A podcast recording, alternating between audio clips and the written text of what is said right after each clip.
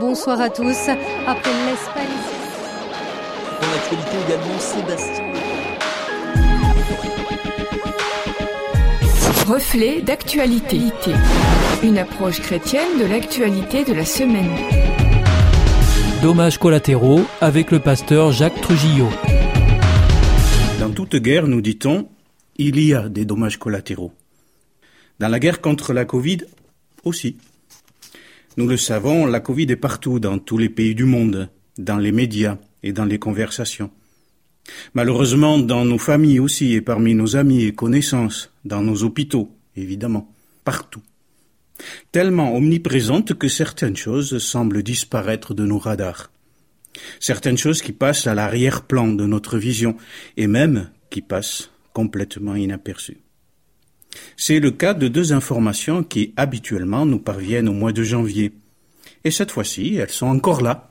Premier document, le rapport d'Amnesty International sur la situation des droits humains dans le monde pour les années 2020-2021. Et le second document, l'index mondial de persécution des chrétiens pour l'année 2021, publié par l'association Portes Ouvertes. Le premier comprend 500 pages, le second une seule. Mais une page à trois, il est vrai. Dans le rapport d'Amnesty International, il est relevé les effets négatifs, ce que j'appelle les dommages collatéraux de la pandémie de Covid et également des mesures prises pour lutter contre elle.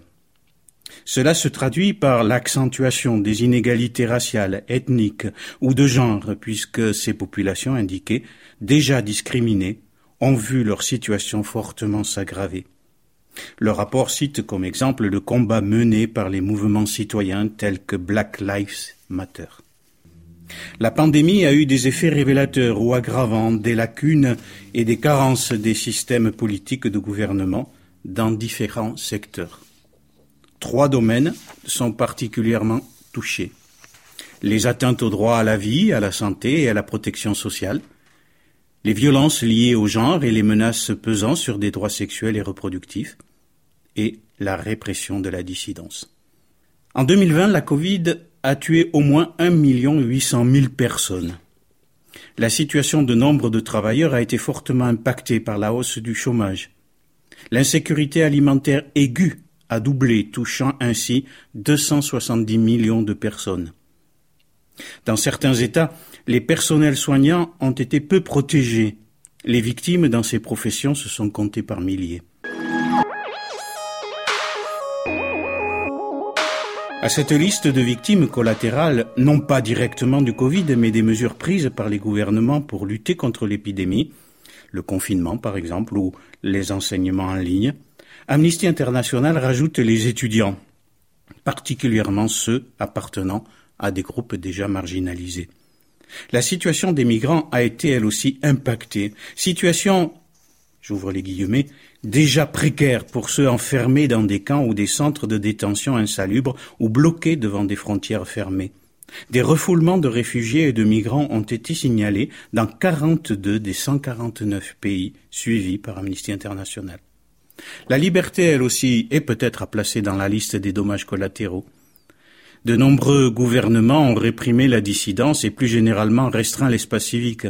Face à des mouvements de protestation contre l'attitude de dirigeants refusant de rendre des comptes, contre l'érosion des droits sociaux et économiques et contre le racisme structurel, les forces de sécurité ont fait un usage abusif d'armes à feu et d'armes à létalité réduite, notamment les gaz lacrymogènes, tuant en toute illégalité des centaines de personnes.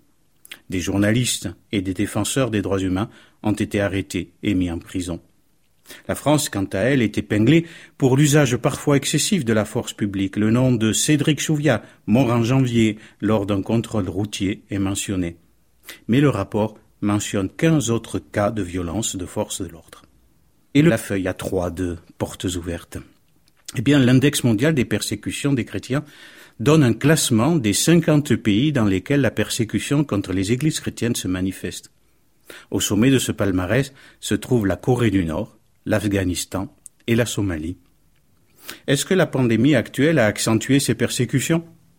Sans doute, puisque cette période de crise, comme bien d'autres, se présente comme un commun démultiplicateur.